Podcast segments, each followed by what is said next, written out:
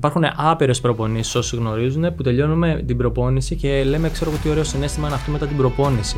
Ή ξέρω εγώ τι ωραία δύσκολη προπόνηση, αλλά τι ωραία που βγήκε. Ε, οπότε πρέπει να του δώσεις να καταλάβει πλέον και του μικρού παιδιού ότι δεν σημαίνει πάντα ε, το ότι θα παλέψει σαν λέξη πόλεμος ε, ούτε ότι θα πρέπει συνεχώς να πονάει. Ότι πολλές φορές ε, η προπόνηση θα είναι ευχάριστη και θα του δημιουργεί πολύ ευχάριστα συναισθήματα. Και μέσα από αυτά τα ευχάριστα συναισθήματα, όταν το αγκαλιάσει όλο αυτό που λέγεται προπόνηση και το αγκαλιάσει όλο αυτό που λέγεται πρωταθλητισμός, θα έρθουν και πολύ μεγάλες επιτυχίες. Κώστα μου, καλώς όρισες. Καλώς σε ένα Reload podcast. Ε, είμαι χαρούμενος που σε πέτυχα στην Κύπρο. Ε, αλλά έτσι νομίζω να ξεκινήσουμε από την Κύπρο. Ποιες είναι οι σχέσεις με στην Κύπρο, γιατί σε βλέπουμε συχνά στο νησί. Ε, καταρχήν, ε, ο μεγαλύτερος μου ας πούμε σύνδεσμος που με, που με συνδέει ας πούμε, με την Κύπρο είναι οι φίλοι που έχω εδώ. Ε, έρχομαι πολλά χρόνια. Ε, τα τελευταία χρόνια συνδυάζω και μεγάλο κομμάτι της προετοιμασίας μου. Ε, τις περισσότερες φορές έχει αποδειχθεί ότι μου πηγαίνει καλά, οπότε είναι ένα απόσπαστο κομμάτι πλέον η προετοιμασία εδώ στην Κύπρο. Γι' αυτό και έρχομαι και συχνά. Για όσους δεν γνωρίζουν να πούμε ότι είσαι Κωνσταντίνος Γελαούζος, πρωταθλητής μαραθωνίου στην Ελλάδα, αλλά και μεσαίων αποστάσεων 5 και 10, τα λέω σωστά. Ναι. Πες μας έτσι λίγο για τις επιτυχίες σου και τον background σου. Ε, έχω ξεκινήσει από πολύ μικρός, έχω ξεκινήσει να ασχολούμαι με τον αθλητισμό από τα 13 μου. Ε, πρώτες επιτυχίες ήρθαν σε ηλικία 14 ετών και 15 που κέρδισα κάποια πανελληνία πρωταθλήματα και ανομάλους δρόμου ε, και τις αντίστοιχες κατηγορίες στα 3.000 μέτρα. Ε, συνεχίστηκε, εντάξει, υπήρξαν κάποιες επιτυχίες, κάποιες συμμετοχές με την εθνική ομάδα. Ε, ουσιαστικά μεγάλη και πιο σοβαρή ε, επιτυχία νίκη, ας το πούμε, ήρθε το 2012 που κέρδισα το Πανελλήνιο Πρωτάθλημα Ανδρών στα 5 χιλιόμετρα. Ε, την επόμενη χρονιά κέρδισε το Πανελλήνιο Πρωτάθλημα Ανομάλου Δρόμου στους Άδες στην κατηγορία των Ανδρών. Ε, το κράτησα για δύο χρόνια τρία σερί αυτό, ε, να κερδίσω το Πανελλήνιο Πρωτάθλημα και το 2016 έκανα στροφή στο μαραθώνιο. Ε, ήδη είχα καταλάβει ότι τα χιλιόμετρα μου αρέσουν. Ε, γιατί όλες μου οι προπονήσεις, ακόμη και για τις μικρότερες αποστάσεις, είχαν σαν ε, κύριο όγκο τα πολλά χιλιόμετρα, σαν κύριο στόχο. Ε, το 2016 ήθελα να κυνηγήσω το όριο των Ολυμπιακών Αγώνων. Έτρεξα, έκανα τον τεμπούτο μου στο μαραθώνιο και τον τεμπούτο μου στην προπόνηση μαραθωνίου. Δεν μου βγήκε έτσι όπως θα το ήθελα. Και από εκεί και πέρα κάθε χρόνο συνεχίζω και ουσιαστικά έχω συγκλίνει στο αγώνισμα του μαραθωνίου. Και έχω αφήσει τις πιο μικρές αποστάσεις. Ε, προσωπική μου άποψη για, με την ασχόληση μου χρόνο μέχρι στιγμής με τον αθλητισμό είναι ότι ο αθλητισμός, ρε παιδί μου, σε, σε βοηθάει ή ο στόχος είναι να γίνεσαι καλύτερος. Και πιο σωμάζει ο αθλητισμός, ίσω και η υγεία και ξέρω εγώ. Ο πρωταθλητισμός όμως ε, κυνηγά την νίκη και μόνο την νίκη. Ποια είναι η διαφορά του αθλητισμού με τον πρωταθλητισμό για σένα; Η αλήθεια είναι ότι πολλές φορές για να ξεχωρίσουμε αυτά τα, τα δύο πράγματα ερχόμαστε σε σύγκρουση με πολλούς ανθρώπους. Γιατί οι περισσότεροι φωνάζουν ας πούμε ότι ο αθλητισμός είναι υγεία, ε, όλο αυτό που κάνουμε πρέπει να έχει υγεία, ε, π.χ. λέμε για το μαραθώνιο αξίζει ο τερματισμός, το πρώτο στόχος πάντα είναι ο τερματισμός κλπ. κλπ. Ε, στον πρωταθλητισμό δεν ισχύουν αυτά τα πράγματα. Ο πρωταθλητισμός δεν έχει να κάνει καθαρά με την υγεία. Σίγουρα χρειάζεσαι την υγεία σου για να κάνεις πρωταθλητισμό. Αλλά εφόσον συνεχώς κυνηγάς τα όρια σου και πολλές φορές τα ξεπερνάς, ειδικά στην προπόνηση, για να γίνεις καλύτερος από την προηγούμενη φορά, ε, όλο αυτό έχει και απρόπτα. Μπορεί να είναι τραυματισμοί, μπορεί να είναι οτιδήποτε άλλο ας πούμε, σε θέμα, σε θέμα υγείας, γιατί υπάρχει το άγχος, υπάρχει το στρε, υπάρχουν πάρα πολλά πράγματα που έχεις να διαχειριστείς. Ε, και πολλές φορές ας πούμε είσαι άτυχος και μπορεί κάποιο από αυτά ας πούμε, να, να σε βγάλει εκτός πορείας για κάποιο διάστημα ή μπορεί και μόνιμα για κάποιους αθλητές ας πούμε κανένας μεγάλος τραυματισμός μπορεί να τους τελειώσει να σημαίνει και τέλος για την καριέρα τους. Άρα δεν μπορούμε να πούμε ότι ο πρωταθλητισμός σημαίνει υγεία. Ε, πρωταθλητισμός είναι αυτό που λέει η λέξη να είσαι πρώτος σε αυτό που κάνεις, στο άθλημά σου. Συνεχώς κυνηγάς ε, το μετάλλιο, τη νίκη, τον καλύτερο χρόνο, το όριο. Συνεχώς είναι ένα, ένα, ένα μεγάλο κυνήγι για να είσαι καλύτερος από την προηγούμενη φορά. Οπότε σίγουρα δεν έχει καμία σχέση με το κομμάτι του, του, και την ομορφιά του αθλητισμού. Αλλά από τον πρωταθλητισμό μπορείς να πάρεις και πάρα πολλά πράγματα. Ε, Μαθαίνεις, ας πούμε, ότι όλα δεν είναι εύκολα στη ζωή. Ε, μαθαίνεις ότι πολλές φορές δεν θα σου πάνε τα πράγματα έτσι όπως θέλεις και ή θα πρέπει να έχεις μια εναλλακτική ε, ή θα πρέπει να αποδεχτείς το ότι δεν σου πήγανε καλά. Ε, και ότι επίσης μαθαίνεις ότι με πολύ σκληρή δουλειά ε, μπορεί να φτάσεις το όνειρό σου, το στόχο σου και ό,τι έχεις σκεφτεί. Ε, σε μια συνέντευξη το Ναδάλ είπε, δεν ξέρω αν το, αν το είδες κυκλοφορά και από σαν quote, δεν το θυμάμαι ακριβώς, αλλά ουσιαστικά έλεγε ακόμα και αν πιστώ ότι δεν μπορώ να βελτιωθώ άλλο, ε, θα προσπαθήσω να, να, να δημιουργήσω την ψευδέστηση στον εαυτό μου ότι μπορώ ακόμα να βελτιωθώ. Ε, οπότε ισχύει αυτό στον προαθλητισμό, αλλά ε, ισχύει και ότι κυνηγάς στην νίκη. Επειδή δεν είναι μόνο να βελτιώνεσαι, σκοπό δεν μπορεί να κάνεις ένα αγώνα να έσουν καλύτερος από την προηγούμενη φορά, να έρθει να μην, να μην ήρθες πρώτος ή να, να πήρες την νίκη τέλος πάντων και να ουσιαστικά να είναι αποτυχία για σένα και πρέπει να βρεις το σθένος για να, για να καταλάβεις τι δεν ήταν αρκετό ή τι δεν έδωσες. Ε, η αλήθεια είναι ότι κάθε φορά δηλαδή θα, θα ψάχνεις πώς θα βελτιωθείς. Ακόμη και όταν εισαγωγικά, αυτό που λέμε στα εισαγωγικά υπάρξει ένα πλατό ε, είτε στην απόδοσή σου στην προπόνηση είτε στην απόδοσή σου σε έναν αγώνα ε, είτε ακόμη και αν έρθει ένα πλατό, γιατί κάποια στιγμή εντάξει, βελτιώνει, βελτιώνει, αλλά το ανθρώπινο σώμα έχει και τα όρια του. Και κάθε ανθρώπινο σώμα έχει τα δικά του όρια. Ε, θα ψάξεις να βρεις το κίνητρο και τον τρόπο και το δρομάκι σε εισαγωγικά για να πείσει τον εαυτό σου ότι μπορεί να γίνεις καλύτερος και να βρεις τη βελτίωση. Οπότε είναι λογικό και σίγουρα είναι κομμάτι αυτό που είπα και πριν ότι είναι κομμάτι του πρωταθλητισμού. Ε, δεν υπάρχει περίπτωση ε, να σκεφτείς ποτέ τον εαυτό σου να κάνει πρωταθλητισμό με λίγα λιγότερα. Ε, ένα κομμάτι που το, το δείχνει όλο αυτό ε, είναι ότι πολλοί πρωταθλητές έπειτα από την καριέρα τους δεν μπορούν να αποδεχτούν το τέλος της.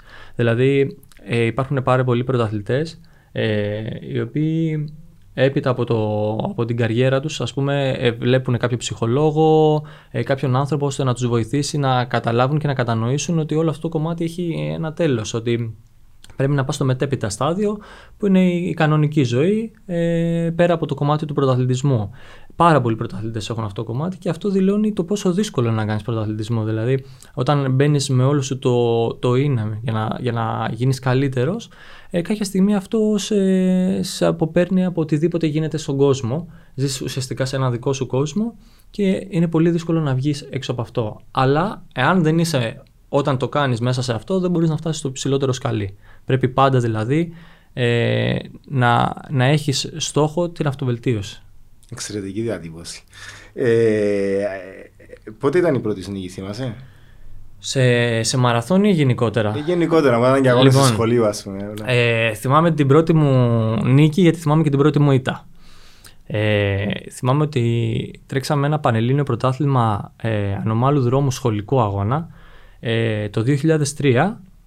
Ε, νομίζω τότε ήμουνα Δευτέρα Γυμνασίου, χρονιά της Δευτέρας Γυμνασίου ε, και τρέξαμε στην αρχαία Ολυμπία ε, σε έναν αγώνα, στον οποίο εγώ πρώτη φορά συμμετείχα σε έναν τόσο καλό αγώνα. Είχα τρέξει σε πιο μικρούς αγώνες, αλλά σε πανελλήνιο πρωτάθλημα ποτέ. Και ήμουνα καθόλου, η απόσταση ήταν 3 χιλιόμετρα. Άμα με ρωτήσεις στο μυαλό μου τώρα, εμένα τα 3 χιλιόμετρα μου φαινόταν λες και τρέχα μαραθώνιο. ε, και σε όλη την κούρσα στα 3 χιλιόμετρα ήμουνα πρώτος με διαφορά. Και θυμάμαι στα τελευταία 400 μέτρα ε, που ήταν ανηφορικά, τερματίζαμε σε ανηφορικό ε, μέρος, ε, με περάσαν ε, τρεις αθλητές και ήμουν τέταρτος. Αυτό ήταν αρχές Γενάρη. Ε, και αυτό ήταν, ε, μάλλον ήταν τέλη ε, του 2003 και μπαίναμε στο 2004. Ε, όταν έγινε αυτό εγώ απογοητεύτηκα πάρα πολύ. Και είπα στον προπονητή μου τότε στον επόμενο αγώνα θα βγω πρώτος. Στο επόμενο πανελλήνιο πρωτάθλημα θα βγω πρώτος. Και μου λέει ο προπονητής μου για να σε δω, μου λέει πόσο σκληρός είσαι, θα το καταφέρεις. Ο επόμενος αγώνας ήταν μετά από δύο μήνες, το Φεβρουάριο του 2004, και ήταν πανελλήνιο πρωτάθλημα νομάλου δρόμου, αλλά όχι για σχολικό, για συλλόγων. Ε, την ίδια απόσταση. Τότε αυτό έγινε στην πηγή Τρικάλων, στα Τρίκαλα, όπου γίνεται και τώρα ο, το πανελλήνιο πρωτάθλημα νομάλου δρόμου. Και 600 μέτρα πριν το τέλος έφυγα όλα μέσα. Όταν λέμε δεν με ένιαξε τίποτα, πήγαινα όλα μέσα. ουσιαστικά σήμαντο αθλητής για τότε. Πιτσυρικά που ερχόταν από το χωριό, δεν τον είχαν παρατήσει. 14 χρονών κάπου εκεί θα Ναι, ναι, μπαίνα στα, ουσιαστικά πήγαινα στα 14 ε, και φύγα όλα μέσα και κέρδισα τον πρώτο μου αγώνα σε πολύ δυνατούς αθλητές, οι οποίοι δύο μήνες πριν με είχαν περάσει όλοι και τους κέρδισα όλους και με μεγάλη διαφορά. Ήταν ε, έφηβο πανελλήνιο; Ήταν ε, ακόμα ε, παμπέδες. Παμπέδε, okay. Δεν, δεν ξέρω καν αν υπάρχει. Ήταν πανελλήνιο πρωτάθλημα. Ήταν πανελλήνιο πρωτάθλημα, δεν ξέρω καν αν υπάρχει πλέον σαν κατηγορία. Τότε υπήρχε η κατηγορία των παμπέδων και είχε την απόσταση των τριών χιλιόμετρων. Τότε, ας πούμε, είχες ε, κάποια πρότυπα. Πάρα προσπαθώ να μπούμε και λίγο στην πώς ένα παιδί εξελίχθηκε σε ένα πρωτάθλημα. Ε, δηλαδή, είχες κάποια πρότυπα ή. Περισσότερο με νοιάζει το ποδόσφαιρο τότε. Ε, ξεκίνησα λίγο περίεργα. Ουσιαστικά, εγώ μου άρεσε πάρα πολύ η μπάλα και έπαιζα μπάλα. Ε, και στους σχολικούς αγώνες που γινόντουσαν σε διάφορα ας πούμε, σχολεία και ψάχνανε για ταλέντα, εγώ συμμετείχα σε, στα χίλια μέτρα σε έναν αγώνα και τον κέρδισα. Τότε με πλησίασε ο προπονητής που είχα τότε και μου είπε: Θα ήθελα να έρθεις να γυμναστείς. Έχω τον τάδε σύλλογο. Ε, φαίνεται να έχεις ταλέντο. Θα μπορείς να φτάσεις ψηλά και διάφορα τέτοια πράγματα. Εγώ δεν με ενδιαφέρε πάρα πολύ. Δεν, δεν μου φαινόταν. Ε, τότε μου λέγανε να πάω να τρέξω και δεν μου. Εγώ ήθελα μπάλα. Όπως όλα τα παιδιά θέλανε μπάλα. Ε, με, μετά από μεγάλη πίεση του πατέρα μου, ε, μπήκα στη διαδικασία να πάω να ακολουθήσω ας πούμε την προπόνηση που κάνανε τα παιδιά εκεί. Την έκανα, την έκανα την προπόνηση, αλλά πάλι παράλληλα έπαιζα μπάλα και δεν με πολύ ενδιαφέρει να το συνεχίσω. Και στην πρώτη γυμνασίου ε, έπαιζα με κάτι παιδιά και με σπρώχνει το ένα και σπάω την κλίδα του ώμου. Ε, αναγκαστικά επειδή έσπασα ας πούμε την, την κλίδα έπρεπε να μείνω εκτός για ένα μήνα από την προπόνηση είτε ποδόσφαιρο είτε στίβο. Ε, μου έλειψε τόσο πολύ ο στίβος που έφτασα σε σημείο να κλαίω επειδή δεν μπορούσα να πάω. Και εκεί κατάλαβα το πόσο πολύ μου άρεσε. Ενώ και το ποδόσφαιρο δεν με ένοιαζε. Και ουσιαστικά έτσι ξεκίνησε ε, το, το όλο κομμάτι του να αρχίζω να τρέχω και να καταλάβω ότι μου αρέσει και ότι αγαπάω το τρέξιμο. Τα υπόλοιπα δεν τα σκεφτόμουν. Δηλαδή δεν ήξερα αθλητές, δεν ήξερα τίποτα. Εγώ μου άρεσε απλά η διαδικασία να μπαίνω και να τρέχω. Δεν είχα σκεφτεί, Α, αυτός είναι καλός αθλητής. Δεν είχα τέτοια πρότυπα εκείνο το διάστημα. Τα πρότυπά μου ήρθαν μετέπειτα που άρχισα να καταλαβαίνω τι γίνεται. Ουσιαστικά δηλαδή όταν τελείωσα το σχολείο. Άρχισα να Στην Άφησα το σχολείο. Στην Άμφισα, ναι. Στην Άμφισα μεγάλωσα και ουσιαστικά έκανα τα πρώτα χρόνια του αθλητισμού. Μετά μόλις τελείωσα με το σχολείο, ε, όπως όλα τα παιδιά πλέον στην επαρχία, ψάχνουν το, το καλύτερο προπονητικό κέντρο, γιατί ας πούμε στην Άμψα έκανα σε χώμα, σε 350 μέτρα γήπεδο και χώμα, που πολλές φορές ας πούμε δεν μας ανοίγαν ούτε τους προβολείς όταν κάναμε προπόνηση στα βράδια και βλέπαμε για να δούμε ο ένας τον άλλον, ανάβα, ανάβαμε τα φωτάκια στα ρολόγια για να μην πέσει ο ένας πάνω στον άλλον. Ε, και μετά πήγα στην Αθήνα, όπου εκεί ουσιαστικά ένα χρόνο δούλευα και ήταν ένα μεταβατικό στάδιο για εμένα για το αν θα συνεχίσω να κάνω πρωταθλητισμό γιατί είχα την οριμότητα να καταλάβω ότι αλλάζει επίπεδο και αν πάρεις την απόφαση να το κάνεις, πρέπει να το κάνεις σοβαρά. Να, Αλλιώς... να πούμε ότι είσαι επαγγελματίας αθλητής. Είσαι... Ναι, θεωρούμε elite ε, πλέον δρομέας. Ε, οπότε έπρεπε να αποφασίσω αν θα το κάνω πιο σοβαρά ή όχι. Οπότε υπήρξε ένας χρόνος μεταβατικό στάδιο που δεν έτρεχα καθόλου. Δούλευα.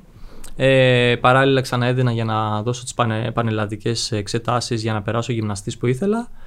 Ε, και ουσιαστικά πήρα στο τέλος του χρόνου πήρα την απόφαση ότι θέλω να συνεχίσω για να το κάνω πιο σοβαρά γιατί μου είχε λείψει και εκεί άρχισε ουσιαστικά ήταν μια αναγέννηση του εαυτού μου σαν να ξαναξεκίνησα πάλι από το μηδέν. Οπότε με αυτά, με την ιστορία που μας είπες τελικά ποια είναι η άποψη σου πρωταθλητής, γενιέσαι ή γίνεσαι. Νομίζω ότι πρέπει να το έχεις στο αίμα σου, δηλαδή γενιέσαι. Ε, και πρωταθλητής δεν είναι ότι το θέμα ταλέντου, αν θα γεννηθεί για να τρέχεις, αν θα γεννηθεί για να παίζεις μπάσκετ, αν θα γεννηθεί για να κλωτσάς μια μπάλα και να είσαι ποδοσφαιριστής.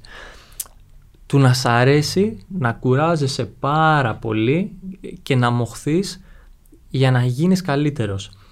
Το καλύτερος πολλές φορές το βρίσκουμε σαν κίνητρο να είμαι καλύτερος από τον άλλον. Αλλά νομίζω ότι σε όλους μας, μέσα να το ψάξουμε πολύ, είναι μια δικαιολογία ουσιαστικά για να γίνουμε καλύτεροι εμείς. Δηλαδή δεν έχει να κάνει τόσο με τον άλλον. Θέλουμε απλά να είμαστε καλύτεροι εμείς. Θέλουμε να, να, να, υπάρχει καλύτερη εκδοχή του εαυτού μας. Και πολλές φορές γίνεται με τον ανταγωνισμό. Α, με πέρασε αυτός, α, με πέρασε εκείνος, άρα θα τον περάσω. Άρα και όσο μεγαλώνεις, που αρχίζει και κατασταλάζει ουσιαστικά ο θυμός για τον αντίπαλό σου εισαγωγικά, για τον συναθλητή αντίπαλό σου, αρχίζει και καταλαβαίνεις ότι όλο αυτό έχει να κάνει με σένα. Ότι ουσιαστικά θέλεις να είσαι καλύτερος από αυτό που ήσουν. Συνεχώς να βελτιώνεσαι και να βελτιώνεσαι και να βελτιώνεσαι. Και νομίζω ότι αυτό γεννιέσαι και το έχεις. Δηλαδή το, το θάρρος, το, την πυγμή, τον εγωισμό, το κίνητρο, το να βάζεις συνέχεια κίνητρο στον εαυτό σου, νομίζω ότι και σε, και σε πολλούς αθλητές που το έχω δει και το έχω παρατηρήσει, γεννιέσαι με αυτό. Οπότε, αν, αν υποθέσουμε τώρα ότι έτσι ένα υποθετικό σενάριο, ότι τελειώνεις την καριέρα σου, είσαι ένας άνθρωπος που έχεις όλα τα βιώματα του, του πρώτου αθλητισμού, ρε παιδί μου, και αναλαμβάνεις ένα πόστο που καλείσαι να, να καθοδηγήσεις μια ακαδημία, οτιδήποτε άλλο να, και να βγάλει πρωταθλητέ. Οπότε, ε, η, στα μάτια τα δικά μου, ας πούμε, χωρίς να είμαι ειδικός, ε, υποθέτω θα δεις ένα κορμί, θα δεις κάποιες επιδόσεις, ξέρω, αθλητικές, κάποια τεστ. Ε, και έρχεται και αυτό που λέμε το mindset. Οπότε το mindset όμως δεν χτίζεται, επειδή μπορεί κάποιο παιδί να είναι ικανό, να έχει την ικανότητα, να έχει τα προσόντα, αλλά να πρέπει να του περάσει την νοοτροπία του πρωταθλητή και να μην την έχει. Αυτό θεωρείς δεν, δεν μπορεί να γίνει. Και εγώ πιστεύω ότι η άποψη μου προσωπική ότι άνθρωποι σαν και εσένα, ε, μόνο άνθρωποι σαν και εσένα μπορούν να περάσουν την, την, την, ε, την νοοτροπία του πρωταθλητισμού που, που την έζησαν ήδη στο πετσί τους. Ε, και όπως να ολοκληρώσω και επειδή όπως είναι και, και η νέα γενιά και τα ερεθίσματα και οι πειρασμοί που έχουν, θεωρώ ότι είναι δύσκολο να βρεις κάποιον που να, που, που να πει του μπαμπά του θέλω να πάω στο στίβο και θέλω να γίνω πρωταθλητής, βρες μου προπονητή και ξέρω εγώ. Δηλαδή μπορεί και ένα παιδί να βρεθεί τυχαία μπροστά σου και εσύ απλά να έχεις ένα μήνα μπροστά σου να, να τον κάνεις να το αρέσει και να... Η, η αλήθεια είναι αυτό ακριβώς που είπες στο τέλος, ότι έτσι όπως έχουν εξελιχθεί τα πράγματα.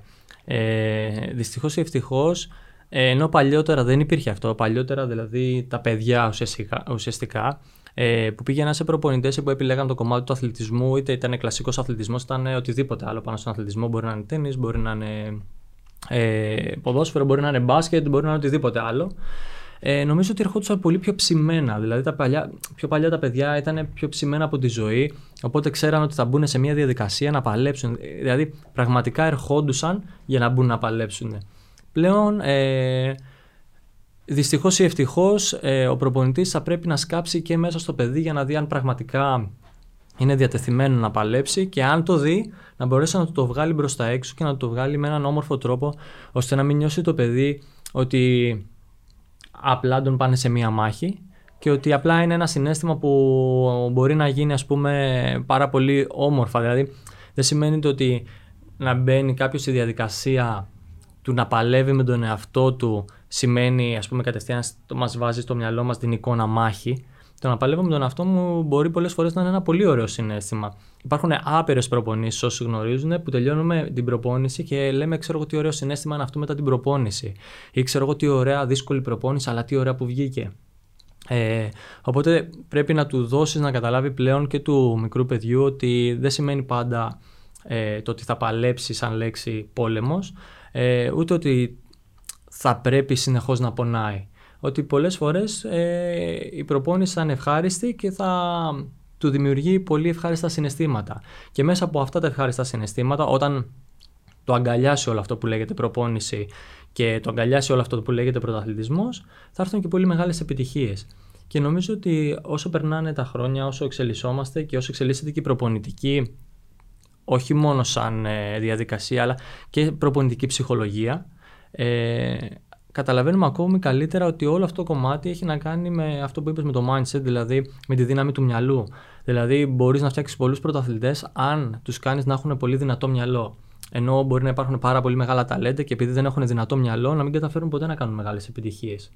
Ε, νομίζω ότι ναι, πλέον είναι και στη διαδικασία του προπονητή να βάλει ουσιαστικά ή να φυτέψει την ιδέα ε, μέσα σε ένα, ένα παιδί που ξεκινάει πρωταθλητισμό ή ένα παιδί που ξεκινάει αθλητισμό ότι είναι καλή διαδικασία το να παλεύει σε εισαγωγικά για να βελτιώνεται.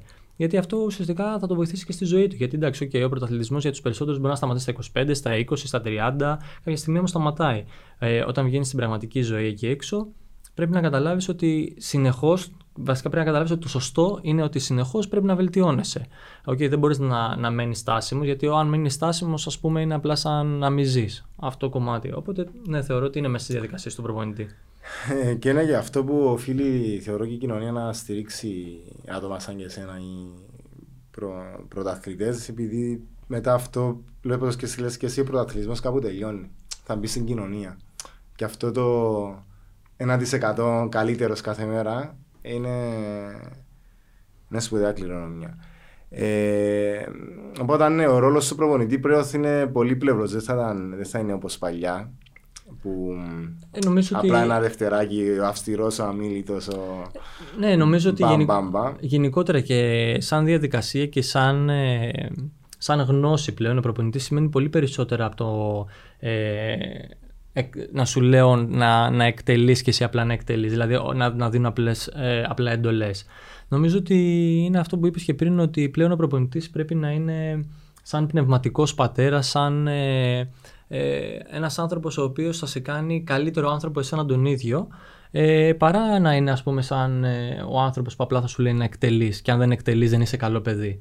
Ε, είναι πολύ λάθος πλέον αυτό και νομίζω ότι μπορεί κάποτε σε, μια, σε πιο δύσκολες εποχές που ας πούμε ήταν μια διαφυγή ο αθλητισμός και ο πρωταθλητισμός να, να βοηθούσε αλλά νομίζω ότι πλέον ε, τα παιδιά έχουν πάρα, πολλές, ε, πάρα πολλούς τρόπους να εξελίξουν και να δημιουργήσουν τη ζωή τους οπότε θα πρέπει πλέον και ο προπονητής να τους δείξει ότι και ο αθλητισμός και ο πρωταθλητισμός έχουν κάτι ωραίο και ότι δεν είναι αυτό που περνάνε όλοι ας πούμε το, το πολύ δύσκολο.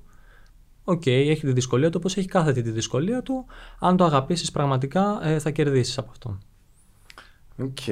Ε, γνωρίζω ότι ο προσεχής σου αγώνας έτσι κύριος μαραθώνιος είναι στον κλασικό μαραθώνιο της Αθήνας. Ε, 14 Νοεμβρίου. 14, ναι. Ε, όπου εκεί έχεις στόχο πέραν από την νίκη και να το πούμε, θέλουμε να σπάσουμε το ρεκόρ φαντάζομαι. Ε, η αλήθεια είναι ότι μου αρέσει πάντα να βάζω κάποιους στόχους και να λειτουργώ με ένα πλάνο. Ε, κάθε χρονιά τη βλέπω ξεχωριστή. Ε, μετά το, την επίδοση του 2019 που έκανα το, το 2019-01 και μπαίνοντας ας πούμε στην, ε, στη δεύτερη καλύτερη θέση από Έλληνα δρομέα που έχει τρέξει στην κλασική διαδρομή με την πρώτη θέση να ανήκει στο Νίκο τον Πολιά με 2 ώρες 17 λεπτά και 56 δευτερόλεπτα νομίζω ότι δεν είναι κάτι μακριά από εμένα. Ε, ένας στόχος είναι αυτός, να πάρω την καλύτερη επίδοση. Θεωρώ ότι και με το 2014 που ήρθε στη Βαλένθια που έκανα το 2020 ε, είναι κάτι εφικτό και αν θέλω αυτό που είπα και στην αρχή να, να βελτιώνομαι συνεχώς ε, πρέπει να φτάσω πιο χαμηλά ε, και επίσης άλλος ένας στόχος είναι και να, να ουσιαστικά να ισοφαρίσω τον Πολυνίκη, τον Χριστόφορο τον Μερούση που έχει κερδίσει τέσσερις φορές συνεχόμενες ε, την κλασική να το κάνω κι εγώ ε, τώρα παράλληλα νίκη σημαίνει για εμάς, μιλάμε για το Πανελλήνιο Πρωτάθλημα που γίνεται παράλληλα με τον Μαραθώνιο της Αθήνας. Ε, τώρα στο σύνολο, ε, αν υπάρχουν και κάποιες συμμετοχές που έρθουν από εξωτερικό, σίγουρα θα ήθελα για ακόμη μια χρονιά να με βάθρος στο, σε όλο το Μαραθώνιο. Τώρα θα δούμε, ό,τι είναι να έρθει ή ας έρθει. Αυτά είτε με τα ρεκόρ είτε με τις νίκες του Μερούση που είπες ξέρω εγώ να... Είναι, είναι, είναι αφορμές για, για κίνητρα ούτως ώστε να σε ξυπνήσουν λίγο. Ε, Έβλεπα τώρα για δεύτερη φορά της, ε, το ντοκιμαντέρ του το Last Dance του Jordan, του Michael Jordan που έλεγε συνεχώς ότι έψαχνε μια δικαιολογία για να κυνηγάει ώστε να βρίσκει ένα κίνητρο να μπαίνει στην προπόνηση.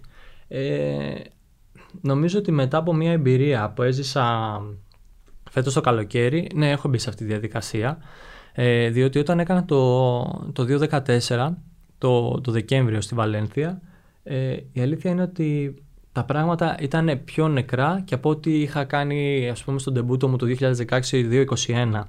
Ε, δεν ενδιαφέρθηκε κανείς ας πούμε ούτε από την Ομοσπονδία ούτε να δείξει κάποιος γενικότερα ένα κίνητρο το ότι κοίτα ξεκόλλησε ο μαραθώνιος στην, στη, στην Ελλάδα ε, εκεί που τα τελευταία 18 χρόνια, 17 δεν είχε κάνει κανένας κάτω από 2 ώρες και 15 λεπτά ξαφνικά ήρθα εγώ ουσιαστικά με προπόνηση δική μου, μόνος μου, ολομόναχος, με τη στήριξη κάποιων χορηγών, ε, να κάνω 2-14 μαραθώνιο. Και αντί να δω ότι ενώ πίστεψα όταν έφτασα στον τερματισμό το έκανα και το κάθισα ας πούμε και το σκεφτόμουν ότι τώρα κοίτα ξεκινάνε, θα με βοηθήσουν, είδαν ότι έκανα 2-14, θα με βοηθήσουν όσοι το αγαπάνε αυτό το πράγμα να φύγουμε να πάμε πιο κάτω. ε, είδα ότι δεν υπάρχει τίποτα από κίνητρο. Δηλαδή, τι έκανα 2-20, τι έκανα 2-14, υπήρχε το ίδιο πράγμα. Ε, και υπήρξε μια μεγάλη απογοήτευση από εμένα στο ότι τελικά το κάνω επειδή μόνο εγώ το αγαπάω και δεν υπάρχει κάτι περισσότερο σε αυτό. Και το καλοκαίρι έπρεπε να ξεκινήσω προετοιμασία εν του μαραθωνίου που θα γίνει τώρα τον Νοέμβρη και δεν έβρισκα το κίνητρό μου. Έλεγα ότι δεν, δεν έχω όρεξη να το κάνω αυτό το πράγμα. Δεν, δεν υπάρχει λόγος να το κάνω. Ότι, OK, okay, και τι, να πάω να τρέξω, ας πούμε, κλασική και να κάνω πάλι, ας πούμε, να πάρω το ρεκόρ, να πάω να κάνω 2,17. Και αυτό δεν θα ενδιαφερθεί κανένας. Δηλαδή, στην τελική το κάνω μόνο για εμένα.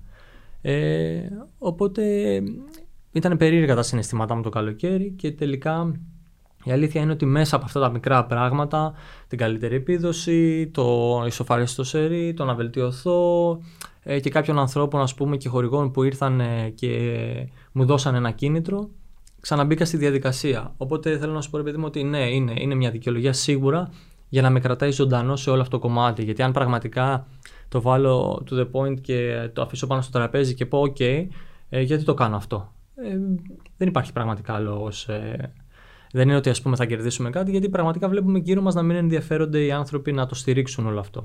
Οπότε ναι, βρίσκω κίνητρο συνεχώς. Ναι, εγώ πιστεύω σε αυτά και στα στατιστικά ότι είναι κάπως σαν παράσημα που μένουν πάνω σου, ρε παιδί μου, και μπορείς να σε βοηθήσουν σε κάποια στιγμή στο μέλλον. Είτε... Δεν είναι μόνο προσωπικά, επειδή ο κόσμος θέλει να δει για να πιστεί. Ε... Ε, η αλήθεια είναι ότι ε, αυτό που γίνεται δεν μπορεί. Δηλαδή, όταν ένας αθλητής αρχίζει και πιάνει ας πούμε, ένα υψηλό επίπεδο, εάν εκείνη τη στιγμή δεν του προσφέρουν αυτό που πρέπει να του προσφέρουν τη στήριξη και η στήριξη δεν είναι μόνο το να μπει σε μια οικονομική στήριξη, είναι στην ψυχολογική στήριξη, είναι να δει πούμε, ότι η επίδοσή του έχει αντίκτυπο στους ανθρώπους, ότι ε, κοίτα να δεις ας πούμε αυτός ο άνθρωπος έκανε αυτό το πράγμα άρα πρέπει ας πούμε, να τον ακολουθήσουμε, να τον δούμε, να γίνει.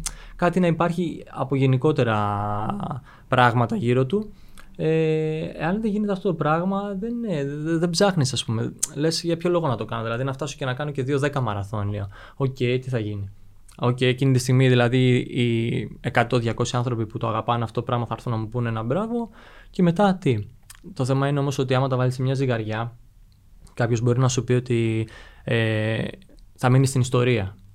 Ε, οπότε γιατί να μην κάνεις 2-10. Ε, πόσα θυσίασα όμως για να κάνω 2-10 και πόσα θα κερδίσω; Εκεί είναι το, το, το, το πρόβλημα στους πρωταθλητές, ότι πόσα θυσιάζουν. Και δεν είναι μόνο πόσα θυσιάζουν, δεν είναι πάντα και το οικονομικό κομμάτι, είναι και το ψυχολογικό, γιατί υπάρχουν πολύ δύσκολες στιγμές. Είναι και το σωματικό. Είναι και αυτό που είπαμε στην αρχή, η υγεία. Εγώ χάνω την υγεία μου ουσιαστικά. Όταν βγάζω, αναγκάζομαι και βγάζω 210 χιλιόμετρα τη βδομάδα, μιλάμε ότι έχω απίστευτους πόνους. Έχω κακούς ύπνους, κακή διάθεση, κακή ψυχολογία, ε, έχω απομακρυνθεί από τους φίλους μου, έχω αφήσει δουλειά στην άκρη, έχω αφήσει πάρα πολλά πράγματα για να γίνει αυτή σαν διαδικασία. Ε, και OK, okay, πάω και κάνω 2-10. Και αν αυτό δεν μου φέρει τίποτα πίσω, ουσιαστικά τι έγινε, μια τρύπα στο νερό. Οπότε είναι πολύ περίεργα τα πράγματα και νομίζω ότι πρέπει να αρχίζει να ψάχνει κάποιος συνεχόμενα κίνητρο για να μπορεί να, να κρατηθεί ας πούμε, σε γρήγορο σε όλο αυτό. Μιας και ανοίξαμε την, το θέμα και έχει την κλασική διαδρομή μέσα, είναι και τώρα κοντά μας. Ε, μας βλέπουν κάποιοι φίλοι δρομιστοί. Στο μέσο δρομέα, τι συμβουλές έχεις να δώσεις για, για την κλασική διαδρομή; Ε, αυτό που θα πω λίγο ε, είναι λίγο περίεργο, αλλά είναι η πραγματικότητα. Επειδή όταν ήταν να τρέξω εγώ την πρώτη φορά στην κλασική, με φοβήσανε. Ε, μου λέγανε, έχει πολλές ανηφόρες, έχει αυτό, έχει το ένα, έχει το άλλο. Και μπήκα σε μια διαδικασία και μου φαινόταν ένα τεράστιο. Πριν ακόμη τρέξω, μου φαινόταν ένα τεράστιο βουνό αυτό που θα κάνω. Ε, και έλεγα από πω, τι ξέρω εγώ, είμαι σίγουρος ότι θα πάω να τρέξω εκεί μαραθώνιο, μήπως να πάω να τρέξω κάπου αλλού. Ε, παρόλο που είναι πανέμορφος αγώνας ε, και πανέμορφος συναισθηματικά. Μπορείς σε εικόνες να μην ζήσει πάρα πολλά πράγματα, ειδικά όταν μπαίνει η κούραση αλλά το συνέστημα που προσφέρεται σε αυτόν τον αγώνα, ειδικά όταν τον τερματίζεις, νομίζω δεν το έχω ζήσει εγώ σε άλλους μαραθωνίους, γιατί έχω τρέξει αρκετούς και στο εξωτερικό. Ε, η συμβουλή μου λοιπόν είναι ότι αυτός που έχει ένα καλά και οργανωμένο πλάνο για να κάνει αυτόν τον αγώνα, ε, αυτός είναι ο άνθρωπος που θα το πετύχει και θα το χαριστηθεί στο 100% και δεν έχει να φοβάται τίποτα. Ε, την πρώτη χρονιά που τον έτρεξα λοιπόν, τον έτρεξα πίσω από τα βήματα του Χριστόφορου του Μερούση που ήταν ήδη πολυνίκης Έχασα το 2016, βγήκα δεύτερος. Αλλά από εκεί και πέρα μετά μπήκα στη διαδικασία και έλεγα ότι πρέπει εγώ να μάθω να τρέχω αυτόν τον αγώνα. Και κάθισα με λεπτομέρεια, έβαλα κάτω, διάβασα τα υψομετρικά του, που είναι το δύσκολο, που είναι το εύκολο κομμάτι, που μπορώ να πάρω ανάσες, ποια είναι τα τζελάκια που θα πάρω, ποια είναι οι υδατάνθρακε που θα πάρω, ε, τι πρέπει να φοβάμαι, τι πρέπει να κάνω στην προπόνηση. Και εφόσον τα βάλα με πολύ λεπτομέρεια κάτω και κάθισα και τα είδα, όλα τα επόμενα χρόνια ακολουθώ ένα πλάνο που πάντα μου βγαίνει πετυχημένο. Δεν, δεν μου έχει βγει δηλαδή. Δεν έφτασα σε κανέναν μαραθώνιο μετά το 2016 στο τέλος και να είμαι εξουθενωμένος. Ε, περάσανε όλα τα χιλιόμετρα πολύ γρήγορα. Μπορώ να πω ότι τελικά το πιο δύσκολο κομμάτι δεν είναι οι ανηφόρες, αλλά είναι οι κατηφόρες. Είμαι σίγουρος πλέον γι' αυτό. Εάν δεν διαχειριστείς σωστά τις δυνάμεις σου, το χειρότερο κομμάτι που μπορεί να έχεις είναι οι κατηφόρες, που όλοι πιστεύουν ότι, OK, τα περάσαμε τις ανηφόρες, τώρα ξεκινάει η κατηφόρα. Είναι πολύ δύσκολο κομμάτι. Ε, που και... από την άποψη του, του κραδασμού, του το που έχεις, αντίθετα το σώμα Ουσιαστικά του... τα χιλιόμετρα ξεκινάνε στο, τα κατηφορικά χιλιόμετρα ξεκινάνε στο 32. Όταν έχει την πλάτη σου 32 χιλιόμετρα και μπαίνει σε διαδικασία να κοντράρει το πόδι σου για να κατέβεις την κατηφόρα, γιατί δεν γίνεται να αφαιθεί ελεύθερος. Ε, αν αφαιθεί κάποιος ελεύθερος, θα το πληρώσει με το τίμημα το ενεργειακό. Γιατί ουσιαστικά θα κρατήσει ένα σταθερό ρυθμό και το ενεργειακό θα το πληρώσει κάποια στιγμή. Ε, άρα πρέπει να κοντράρεις λίγο τον εαυτό σου. Όταν κοντράρεις τον εαυτό σου και έχει 32 χιλιόμετρα στην πλάτη σου, ξεκινάνε όλοι οι πόνοι. Okay. Επίσης, μην ξεχνάμε ότι μετά το 32 δεν σημαίνει ότι όλα είναι κατηφόρα. Έχει μια μεγάλη κλίση κατηφόρα, έχει μια μεγάλη ευθεία όμως το νομισματοκοπείο, έχει τις ανηφόρες του κάτω από το που περνάμε κάτω από τις γέφυρες. Πολλές αυτές οι εναλλαγές το εξουθενώνουν το σώμα. Ε, θυμάμαι άπειρες φορές και με πάρα πολλούς μαραθωνοδρόμους να έχουμε πει ότι η χειρότερη ανηφόρα όλων είναι αυτή πριν βγει στην Κυφυσία, που είναι κάπου στο 38-37, η οποία είναι μία μικρή ανηφόρα με το ζόρι να βγάζει 100 μέτρα, 80 μέτρα. Ε, αλλά είναι, επειδή είναι σε αυτά τα χιλιόμετρα και επειδή έχει έρθει όλη η διαδικασία από πριν, σου φαίνεται τεράστια. Ε, οπότε θεωρώ ότι αυτός που είναι ε, οργανωμένος καλά και έχει βάλει πλάνο σωστό για να τρέξει το μαραθώνιο της ε, Αθήνας δεν έχει να φοβάται κάτι. Η δικιά μου συμβουλή, ας πούμε, και αυτό που χρησιμοποιώ πάντα στους αγώνες, στον αγώνα το συγκεκριμένο, είναι ότι έχω χωρίσει την κλασική σε τρία μέρη. Είναι τα πρώτα 14 χιλιόμετρα τα οποία τα λέω flat, ευθεία, οπότε μπορώ να δημιουργήσω έναν ρυθμό και λίγο πιο γρήγορο από αυτό που έχω σχεδιάσει σαν ε, τελικό στόχο. Μετά έχω 16 χιλιόμετρα ε, ουσιαστικά ε, ανηφόρας, στα οποία δεν πιέζω καθόλου και δίνω την αίσθηση στο σώμα μου να πάρει ανάσες, γιατί όταν έχεις προέρθει από 14 χιλιόμετρα λίγο γρήγορα, όταν ξαφνικά, ας πούμε, π.χ. για να μιλήσω με τέμπο, εγώ τρέχω ένα 14 με 3.10, 3.12, ξαφνικά θα ανέβω την ανηφόρα και θα την ανέβω με 3.30, 3.35 και 3.40 να πάει, δεν με νοιάζει. Να νιώθεις ξεκούραστος. Δηλαδή. Να νιώθω ότι παίρνω ανάσες. Δηλαδή να ανεβαίνω την ανηφόρα, απλά την ανηφέρω. Να, την ανεβαίνω, απλά την ανεβαίνω. Ε, εκείνη τη στιγμή ουσιαστικά θα βγάλω ένα average του 3.30 και του 3.12, θα βγάλω ένα 3.22, 3.23, να βγάλω και 3.25, να βγάλω και 3.25. OK. Okay. Όταν περάσει αυτό το κομμάτι, κοιτάς τα 32 χιλιόμετρα, θέλεις ή δεν θέλεις, στο κατηφορικό κομμάτι θα ξαναπέσεις πάλι στο 3.15. Ε, το 3.15 με το 3.23 που έχεις βγάλει ένα average, για εμένα μιλάμε πάντα, ε, είναι πάλι πέφτω σε ένα average του 3.18. Το 3.18-3.20 για μένα αυτό σημαίνει κάτω από 2.20 μαραθώνιο. Και έχω ουσιαστικά 16 χιλιόμετρα, ναι ανηφορικά μεν, αλλά σε αναπνοές ήσυχα, ήρεμα. Οπότε εφόσον το έχω χωρίσει έτσι, δεν χρεώνομαι σε κάτι. Εντάξει, αν βρεθώ σε μια κακή μέρα θα χρεωθώ που και να πάω. Ναι, ναι. Αλλά αν έχεις αυτό που λέω, αν έχεις προετοιμαστεί σωστά, έχεις κάνει λίγο τα υψομετρικά σου ε, στην προπόνηση, έχεις χωρίσει τα κομμάτια σου, έχεις δημιουργήσει τα ενεργειακά σου, τα έχεις δουλέψει όλα αυτά, δεν έχεις να φοβάσει κάτι στην κλασική. Ε, οπότε, ε, επειδή είμαι εγώ μαραθωνοδρόμος, δηλαδή ουσιαστικά και μπορώ να αντιληφθώ αυτό που λες, ουσιαστικά στην ανηφόρα μπορούμε να ξεχάσουμε και το ρολόι μας. Δηλαδή, να πούμε ρε παιδί εντάξει, κάποιος που θέλει να κάνει, ξέρω εγώ, τρεις ώρες και πάει στο flat 4-5 πόσο, πόσο βγαίνει, στην ανηφόρα πρέπει να πάει με την αίσθηση. Επειδή μπορεί mm-hmm. σε μια κακή μέρα να, να μην υπολογίσει ότι θα είναι απλά 10 δευτερόλεπτα πιο αργός. Μπορεί να χρειαστεί να είναι 17 δευτερόλεπτα πιο αργός στην mm-hmm. ανηφόρα. Ακριβώς. Οπότε η, η αίσθηση να είναι. Ε, ότι παίρνεις την ανηφόρα και δεν σε ναι, σκοτώνει. Δε, δηλαδή, κάθε, αυτό που λέμε να μην, κοντρά, να μην κοντράρεις την ανηφόρα. Δεν υπάρχει λόγος να μην κοντράρεις την ανηφόρα. Γιατί αν, κοντρά, αν κοντράρεις την ανηφόρα, μπορεί ας πούμε, να λέμε τώρα ας πούμε, να θέλει κάποιος να τρέξει με 4-5 και να πηγαίνει στην ανηφόρα και εκείνη τη στιγμή ας πούμε, να έχει σχεδιάσει στο μυαλό του ότι στην ανηφόρα θα την ανεβαίνει με 4,20 και ξαφνικά να βλέπει το ρολόι του, ας πούμε, και να γράφει 4,30 και να μπαίνει σε διαδικασία να ξαναπάει στο 4,20. OK, okay, εκείνη τη στιγμή, εάν το σώμα του δεν πηγαίνει αυτόματα στο 4,20, μπορεί ε, το καρδιοαναπνευστικό ε, και το νευρομυϊκό ε, εκείνη τη στιγμή να διαισθάνονται ότι το 4-20 που μπορεί να γράφει το ρολόι του, σαν συναίσθημα στο σώμα, okay, αυτό που αντιλαμβάνεται το σώμα να είναι 4-5, 4 λεπτά. Δηλαδή να δημιουργεί μια, μια κακή αίσθηση, παρόλο που εκείνη τη στιγμή μπορεί να παίρνει την ικανοποίηση και να λέει εντάξει, OK, ζορίζομαι λίγο, αλλά θα το μαζέψω. Ε, να, να του δώσει κάτι κακό. Δηλαδή να το σφίξει τόσο πολύ που να του δώσει ε, κάτι κακό. Ε, και αυτό να το πληρώσουμε μετέπειτα, γιατί όπως ξέρουμε όλοι στο μαραθώνιο, ε, ο λογαριασμός έρχεται στο 35. Όταν φτάνεις στο 35, εάν έχεις υπερβάλει, δεν υπάρχει περίπτωση να, να το ευχαριστηθείς. Okay, εντάξει, σίγουρα αν δεν έχεις κάνει και καλή προετοιμασία, δεν υπάρχει περίπτωση να το ευχαριστηθείς. Αλλά για κάποιον που έχει, καλή, που έχει κάνει καλή προετοιμασία, εάν δεν κάνει σωστή διαχείριση και πιέσει λίγο περισσότερο από αυτό που πρέπει, ε, νομίζω να το πληρώσει στο τέλος. Δηλαδή, είναι πολύ δύσκολο να, να φτάσει κάποιος και να πει Δεν το πλήρωσα. Ή τουλάχιστον θα δώσει τόσο μια μεγάλη προσπάθεια που δεν θα τον ικανοποιήσει όλο αυτό το πράγμα. Οπότε ναι, πιστεύω ότι η ανηφόρα πρέπει να είναι αβίαστη. Μην ασχολείσαι με χρονόμετρο, πήγαινε με την αίσθηση και ότι είναι να το μαζέψεις. Αν βγεις ξεκούραστος από τις ανηφόρες, θα το μαζέψεις μετά. Δεν υπάρχει περίπτωση να μην το μαζέψεις. Ε, επειδή μιλήσαμε για αίσθηση, ε, και πήγα εγώ για να αγοράσω στην Ελλάδα τώρα και βρεθήκα με τον προπονητή μου, τον Χρήστο το Καρέφη, και μου μίλησε για, για αισθαντική προπόνηση. Ότι είναι, πιστεύει ότι είναι η προπόνηση του μέλλοντος και, και μετά το σύνδεσα και εγώ ότι πάντα μια προπόνηση της εβδομάδας μου την αφήνει να την επιλέξω εγώ. Mm-hmm. Ε, αρχικά πίστευα ότι εντάξει, απλά πιστεύω επειδή είμαι λίγο έμπειρος και ξέρω εγώ, αλλά είναι, είναι όντας στο πλάνο του ε, να. Ο, φυσικά του λέω την προπόνηση. Αν έχει κάτι που πιστεύει είναι λάθος, θα μου πει. Αλλά είναι, ε, είναι κάπως, OK, αύριο πες μου τι θες να κάνεις ή τι πιστεύεις mm-hmm. εσύ. Ε, με βάση την αίσθηση ουσιαστικά. Mm-hmm ε, για το, για το πώς νιώθει ο αθλητής, επειδή το πρόγραμμα μπορεί να λέει π.χ. χιλιάρια στο 3-5, ας πούμε. Αλλά ο αθλητής να μην είναι.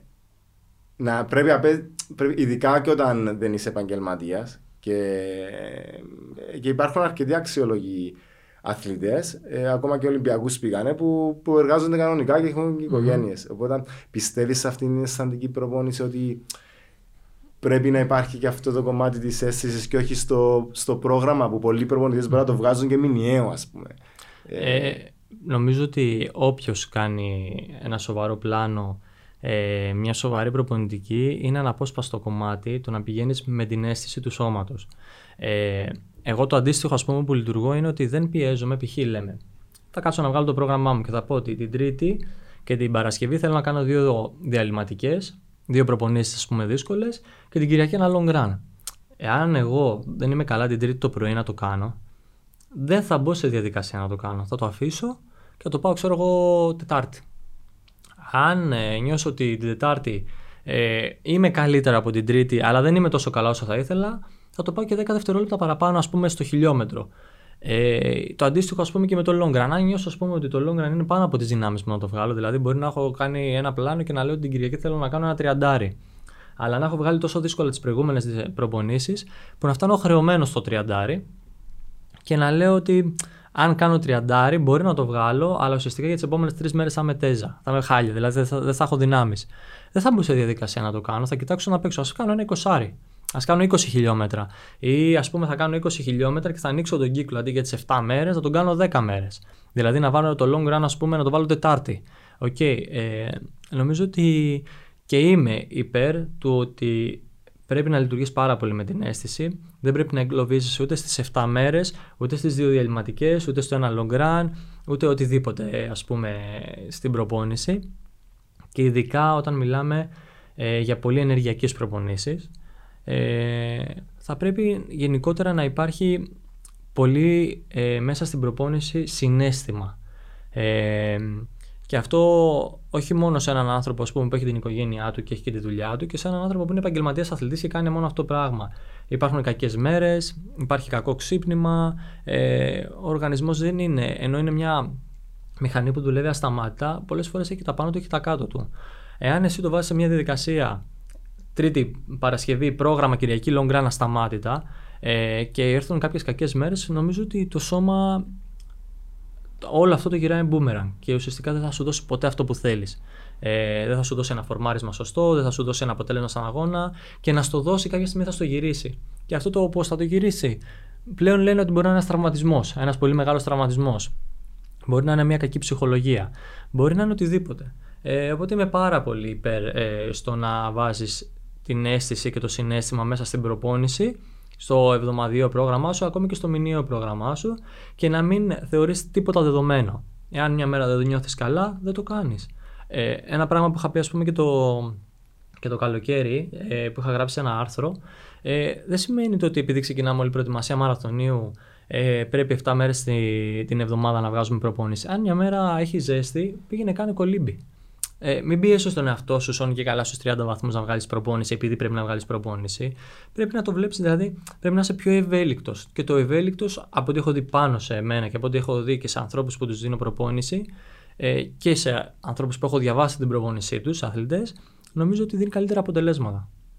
Οπότε, αν, αν θεωρήσουμε αυτή την αίσθηση, την ορίμανση του αθλητή, του ερασιτέχνη, του επαγγελματία, δηλαδή ουσιαστικά ε, εκτός από τους χρόνους στα ρολόγια μας και τα πίσω που να κυνηγάμε, πρέπει, να, πρέπει σε κάποια φάση να αναπτύξουμε την ικανότητα να γνωρίζουμε ότι ναι ρε παιδί μου, αν κάνω αυτή την προπόνηση σήμερα σε αυτό το pace, ε, τις επόμενες δύο μέρες θα μου στοιχήσει τόσο. Ε, αν την κάνω σε αυτό το pace, αύριο θα είμαι καλά. Ενώ να, να μπορούμε να σκανάρουμε και τον εαυτό μας και να, και να έχουμε την, την, την, την αντίληψη τι, τι θα επιφέρει και στο σώμα μας. Οπότε είναι σαν να λέμε ότι για μένα αυτό είναι ο αθλητής ορίμαση. Ε, ε, είναι, να σου πω κάτι, είναι και σε τι προπόνηση πιστεύεις.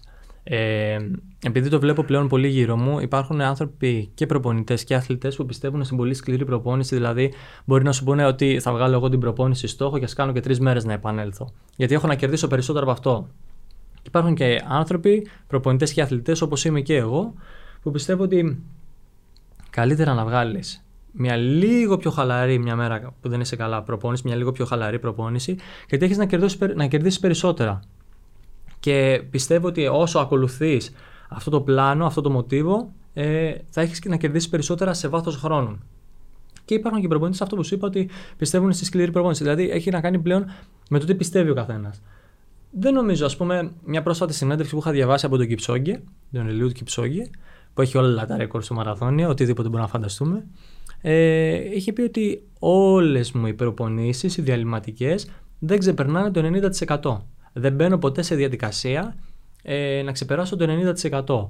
Ε, το 90% τι σημαίνει; Μικρότερη παραγωγή galακτικού, πολύ περισσότερο οξυγόνο στους μύες, δεν δυσκολεύεται. Δηλαδή είναι συνεχώς σε μια καλή διάθεση όταν βγάζει την προπόνησή του.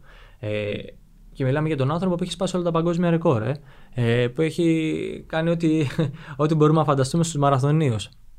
Για να το λέει αυτός, σημαίνει ότι έχει αλλάξει η προπονητική. Δεν είναι ας πούμε, αυτό που γινόταν κάπου το 1980 που ας πούμε οι Έλληνες είχαν τον Εγκλόη, τον προπονητή, που ήταν ο κορυφαίος σε όλο τον κόσμο ο Εγκλόη τότε, αλλά η προπόνησή του ήταν ασταμάτητα δύσκολη. Ασταμάτητα, δηλαδή, ας πούμε, που είχα πρόσφατα που είχα συνεργαστεί με τον κύριο Χρήστο, τον Παπαχρήστο, ε, και μου έλεγε γιατί είχε προπονητή τον, ε, τον Εγκλόη και μου έλεγε τις προπονήσεις ασταμάτητα. Σπάιξ, γήπεδο, κομμάτια, ατελείωτα, ατελείωτα. Λειτουργήσε, κάνανε ρεκόρ κάποια στιγμή σταμάτησε. Πλέον έχει αλλάξει πάρα πολύ η προπόνηση. Δεν είναι έτσι. Η προπόνηση έχει να κάνει με βάθος χρόνου, έχει να κάνει με ψυχική ηρεμία, έχει, έχει, έχει να κάνει με πάρα πολλά. Έχει αλλάξει αυτό το κομμάτι. Και βλέπουμε ότι όλοι, όλοι οι μεγάλοι αθλητές στοχεύουν περισσότερο στην αεροβίωση και στην καλή αίσθηση του σώματος, να φτιάξουν δηλαδή την αντοχή τους, την αερόβια αντοχή τους και όλα και όλα αυτά τα πράγματα, παρά στο να πιέζουν συνεχώς και να δημιουργούν μια αρνητικότητα στο σώμα. Γιατί το βλέπω και έτσι σαν μια αρνητικότητα. Όταν μπαίνεις ε, σε πολύ δύσκολες προπονήσεις, παράγονται τοξίνες. Όταν παράγονται τοξίνες, το σώμα αρνείται να, τη, να, να, να, κάνει κάτι. Όσο αυτό το συνεχίζει και το συνεχίζει, το συνεχίζει, το σώμα το γεμίζει τοξίνες. Άρα κάποια στιγμή είναι λογικό δεν είναι να αντιδράσει και να σου πει: Ω πατέρμα, δεν πάω άλλο, είμαι μέχρι εδώ. Ενώ αντίθετα, όταν το γεμίζει αερόβια, όταν το γεμίζει οξυγόνο, όταν βάζεις ουσιαστικά να λειτουργήσει πάρα πολύ όμορφα, προφανώς θα ζητάει συνέχεια γιατί θα του αρέσει, θα του αρέσει αυτό το πράγμα. Άρα και σε θέμα σκέψης, νομίζω ότι είναι καλύτερο το να, να δίνεις την αίσθηση την καλή αίσθηση πάντα. Εγώ το, το έμαθα αυτό με τον δύσκολο τρόπο επειδή το πλήρωσα ε, και ήμουν από τους αθλητές που, που δεν άνοιγα και το στόμα μου. Α πούμε, μιλούσαμε πρώτη μου κάθε εβδομάδα, αλλά δεν του λέγα π.χ. την Πέμπτη έχει από τις 7 το πρωί που δουλεύω και μετά θα πω γήπεδο. Και επειδή είχα και κάπως ένα δυνατό μυαλό και είχα στο μυαλό μου ότι ναι, όχι, αυτά δύο οχτάρια πρέπει να τα κάνω αυτό το pace. Ας πούμε. Ναι. Ε, μετά τα Κυριακή θα είναι το long run ε, και έχω και αυτά τα κομμάτια και ξέρω εγώ την Τρίτη θα κάνω αυτά τα χιλιάρια πρέπει να κάνω αυτό το pace. Αν, αν τα έκανα ξέρω εγώ πιο αργά ε, ένιωθα ψυχολογικά ότι ήταν αποτυχία αλλά έζησα όλα αυτά που λες τις, το τοξικό στο κορμί σου, Ε. τον τραυματισμό που, που ουσιαστικά μπορούσα να κάνω απλά 5 δευτερόλεπτα κάτι πιο αργό και να Και να σου βγει πιο όμορφα. Ναι. Ε, αν με ρώταγες ποια είναι η διαφορά, εντάξει, υπάρχουν πολλά κομμάτια. Αν το αναλύσουμε πραγματικά σε προπονητικές αξίες, αλλά ποια είναι η διαφορά του 2.18.37 που έκανα στο Βερολίνο με το 2.14.44 που έκανα ε, στη Βαλένθια, θα σου έλεγα ότι είναι αυτό το πράγμα. Ότι ελευθέρωσα τον εαυτό μου. Θυμάμαι ότι για το 2.18.37 στο Βερολίνο, επειδή ο αγώνας στο Βερολίνο συνήθως είναι νωρίς το φθινόπωρο, ήταν τότε νομίζω 28 Σεπτέ- 27 Σεπτέμβρη, 28 Σεπτέμβρη. Ε, σημαίνει για εμένα ότι εγώ έπρεπε μέσα στο καλοκαίρι, στον Ιούλιο και στον Αύγουστο να βγάλω προετοιμασία μαραθωνίου. Πιεζόμουν πάρα πολύ για να βγάζω προπόνηση μαραθωνίου μέσα στον ε, Ιούλιο και μέσα στον Αύγουστο ε, στην Αθήνα. Είτε στην Αθήνα είτε στην Άμψα, ας πούμε, από όπου κατάγομαι. Με ζέστη, με το να βγάλω τα χιλιόμετρα, με το να βγουν διαλυματικές, κάποιες δεν βγαίνανε, πιεζόμουν, Τρίτη, Πέμπτη, Παρασκευή. Γενικότερα υπήρχε πάρα πολύ μεγάλη πίεση και νιώθω το σώμα μου ότι δεν πήγαινε. Δηλαδή ένιωσα κάποια στιγμή ότι το σώμα μου δεν πήγαινε. Ε, πήγα, έτρεξα. Ε, πραγματικά η αίσθηση που είχα ήταν ότι ήμουν ένα συνεχόμενο πράγμα και ποτέ δεν ε, ουσιαστικά δεν, δεν ένιωσα μια, μια καλή διάθεση. Και έγινε ο αγώνας, έκανα το ρεκόρ. Είπα: OK, είναι το ρεκόρ μου. Ήξερα ότι μπορούσα κάτι καλύτερο. Δεν πειράζει, πάμε στον παρακάτω αγώνα. Την επόμενη χρονιά που πέσαμε στο lockdown και είχα όλο τον χρόνο που μπορούσα να διαθέσω πάνω στον εαυτό μου γιατί είχα πάει στην επαρχία που έχω μεγαλώσει στην Άμφισα ε, πήρα την προπόνηση πάνω μου, την ακολουθούσα εγώ, έβγαζα εγώ το πρόγραμμα στον εαυτό μου και είπα κοίτα να δεις, θα το απλώσεις, θα το αφήσεις, θα πηγαίνεις όπως πηγαίνει το σώμα σου και θα το δεις πώς θα πάει. Ε, έβγαιναν απίστευτες προπονήσεις, δεν κλεινόμουν ούτε στις 7 μέρες ούτε στις 10 μέρες κύκλο, οπότε ήμουν έτοιμος να βγάλω μια προπόνηση την έβγαζα, βγαίνανε σε απίστευτο όγκο προπονήσεις ε, και πραγματικά το 2014 ήρθε πολύ αβίαστα. Και είδα ότι τελικά το μυστικό ήταν ότι δεν χρειάζεται πίεση. Χρειάζεται σκληρή δουλειά, χρειάζεται ψυχή, ε, χρειάζεται τσαγανό η προπόνηση, γιατί έχει πάρα, ειδικά η προπόνηση μαραθωνίου έχει πάρα πολλά συσσαγωγικά διάσματα, αλλά δεν θέλει ψυχολογική πίεση στο κάθε Τρίτη και κάθε Παρασκευή. Εγώ πρέπει να κάνω διαλυματική. Εάν κάποιες μέρες δεν είσαι καλά, το αφήνεις, πας παρακάτω. Οκ, και επειδή γνωρίζω ότι θα πας και στην, στη Βαλένθια στις 5 του Δεκέμβρη ε, και είναι τρεις εβδομάδες μετά. Ο Κώστας τώρα, πώς θα διαβάσει το σώμα του για να ξεκινήσει μετά από τρεις εβδομάδες. Αυτό, η, Ενώ- αλήθεια, η αλήθεια είναι ότι αυτό που λέγαμε Τι τώρα. ερωτήσεις θα κάνεις στον εαυτό Α, σου. αυτό ε; ακριβώς. Άκου. Πώς το έχω στο μυαλό μου. Εγώ έπρεπε να κλείσω τη συμμετοχή μου γιατί ξέρουμε όπως είναι τα πράγματα τώρα λίγο περίεργα λόγω COVID και πόσο μεγάλη πίεση υπάρχει σε όλους τους μαραθωνίους. Εγώ έπρεπε να εξασφαλίσω τη συμμετοχή μου στη Βαλένθια. Οπότε το έκανα από πολύ νωρίς, δηλαδή από τον Αύγουστο εξασφάλισα, από τον Ιούλιο μάλλον, εξασφάλισα τη, τη συμμετοχή μου στη Βαλένθια. Γνωρίζοντας ότι και η Αθήνα είναι στις 14 Νοέμβρη και η διαφορά τους είναι μόνο τρεις εβδομάδες. Η αλήθεια είναι ότι σκέφτομαι σε βάθος χρόνου. Δηλαδή, ε, στόχος μου στη Βαλένθια δεν είναι να πάω να κάνω μια μεγάλη επίδοση. Είναι να πάω να πιάσω το όριο για το Ευρωπαϊκό Πρωτάθλημα που είναι το Ανάβγουστο στο Μόναχο. Πώς είναι; Ε, η αλήθεια είναι ότι είμαι άτυχος αυτό. Είναι 2.14.30. Και εγώ έχω κάνει 2.14.44. Είμαι 14 δευτερόλεπτα πίσω από το όριο. Αλλά δεν μετράει, εγώ πρέπει να το πιάσω. Οπότε έφτια- έκλεισα αυτόν τον αγώνα με στόχο να πάω να κάνω 2.14.28. Να πιάσω μόνο το όριο. Δεν με ενδιαφέρει να κάνω μια επίδοση. Που αυτό ουσιαστικά μου βγάζει ένα άγχος από πάνω ότι είναι κάτι που το έχω ξανακάνει και το ουσιαστικά το μόνο που θα πρέπει να βελτιώσω είναι αυτά τα 15 δευτερόλεπτα, όχι κάτι περισσότερο. Ε, αλλά δεν σημαίνει ότι πιέζομαι για να μπω εκεί πέρα. Θέλησα να, να επιλέξω το μαραθώνιο της Βαλένθια γιατί είναι το Δεκέμβρη και αν όντως μου πάνε όλα δεξιά, όλα καλά και, πιάσω το όριο εκεί, σημαίνει ότι μέχρι τον Αύγουστο που είναι το πανευρωπαϊκό του Μόναχο θα έχω 8 μήνες μπροστά μου προετοιμασίας. Οπότε μου δίνει ένα μεγάλο κενό και να ξεκουραστώ και να φτιάξω μια πολύ σωστή προπόνηση για να διεκδικήσω κάτι καλύτερο στο ευρωπαϊκό πρωτάθλημα. Εάν όμως δεν βγει, ε, ενώ εάν δεν είμαι καλά να πάω στη Βαλένθια, έχω και plan B, ας πούμε ότι θα πρέπει να τρέξω ένα μαραθώνιο νωρίς την άνοιξη. Οπότε δεν έχω βάλει τον εαυτό μου σε διαδικασία, δηλαδή καν δεν σκέφτομαι τι πρέπει να κάνω στη Βαλένθια τώρα. Έχω κλείσει τον αγώνα, θα κάνω τον αγώνα της Αθήνας που το θέλω πολύ και θέλω να διεκδικήσω κάποια πράγματα. Και από εκεί και πέρα, εάν το σώμα μου είναι έτοιμο μέσα σε τρεις εβδομάδες να πάει στη Βαλένθια και να διεκδικήσει αυτό που πρέπει να διεκδικήσει, θα πάω και θα το κάνω. Εάν δεν είμαι, απλά δεν θα το κάνω. Και γι' αυτό δεν βάζω από τώρα τον εαυτό μου στη διαδικασία να σκεφτώ τα πρέπει. Δεν υπάρχει πρέπει. Η Αθήνα και βλέπουμε. Okay. Ε, αλλά πάνω σε αυτό, εσύ τι συμβουλή δίνεις σε ένα μέσο δρομέα; Τώρα βγαίνουμε από την καραντίνα. Ε, αγώνες φέτος ανακοινώνονται αρκετοί, ξέρω εγώ. Εγώ όσους αγώνες βρήκα τους έκλεισα για να είμαι ειλικρινής. Οπότε, πώς συμβουλεύεις κάποιον για να κάνει ε, ένα πλάνο μέσα στη χρονιά, ρε παιδί μας, ή, ή, ακόμα και αν συμμετέχει σε κάποιον αγώνα, πώς θα το συμβουλέψεις, ξέρω να, να, να πρέπει να διαλέξει τέσσερις αγώνες μέσα στη χρονιά. Έναν αγώνα που θα τον παραγωνιστικά; Πρέπει να δει τι γουστάρει ο ίδιος ή. Νομίζω είναι αυτό που είπες τώρα στο τέλος, ότι πρέπει να δει τι γουστάρει ο ίδιος. Επειδή πλέον. Εντάξει, δεν μπορούμε να πούμε, οι αγώνες έχουν κάποιο κόστος. Κάποιος μπορεί να έχει ας πούμε, να διαθέσει και να μπορέσει να κλείσει 6-7 αγώνες και να πάει στους 3, αν πραγματικά αποφασίσει να πάει στους 3. Ε, Κάποιος μπορεί να μην έχει ας πούμε, ούτε το budget ούτε τη διάθεση να το κάνει όλο αυτό το κομμάτι, δηλαδή να κλείσει τόσους πολλούς αγώνες.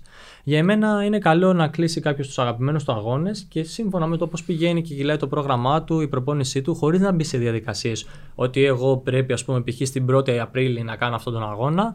Εάν του βγει και εφόσον τον έχει κλείσει, να μπει και να το κάνει. Έτσι κι αλλιώς ε, το φορμάρισμα για έναν αγώνα είναι 4 εβδομάδες. Νομίζω ότι κάποιος όταν φτάσει 4 εβδομάδες πριν τον αγώνα ήδη ξέρει αν είναι έτοιμος για τον αγώνα ή όχι. Ε, οπότε καλό είναι να κλείνει κάποιου αγώνες, τους αγώνες που επιθυμεί και βλέποντας και κάνοντας. Δεν μπορείς δηλαδή ας πούμε, να κλείσεις ένα αγώνα από τώρα για τον, ε, για τον Μάιο και να λες από τώρα εγώ πρέπει να πάω στον αγώνα τον Μάιο γιατί δεν ξέρεις τι θα συμβεί. Οπότε, όπως έκανα και εγώ με την Παλένθια όταν τον έκλεισα τον Ιούλιο, ε, βλέπεις και κάνεις και θα δεις πώς θα πάνε τα πράγματα. Δεν νομίζω ότι χρειάζεται ας πούμε, πολύ μεγάλη πίεση ψυχολογική για να, κλείσει, για να μπεις στη διαδικασία να κάνεις αγώνες. Να κλείσεις, μπορείς να κλείσεις αν θέλεις. Okay. Ε, ήθελα να σε ρωτήσω πριν αυτό. Ε, ε, επειδή εντάξει, ο μαζικός αθλητισμός ε, μεγαλώνει, αγώνες γίνονται παντού. Ήδη ακόμα και ένας άνθρωπος που τρέχει και 5 και 6 ώρες μαραθώνιο ε, νιώθει την ανάγκη να έχει τον προπονητή του, να πάει στο μασέρ του και ξέρω εγώ.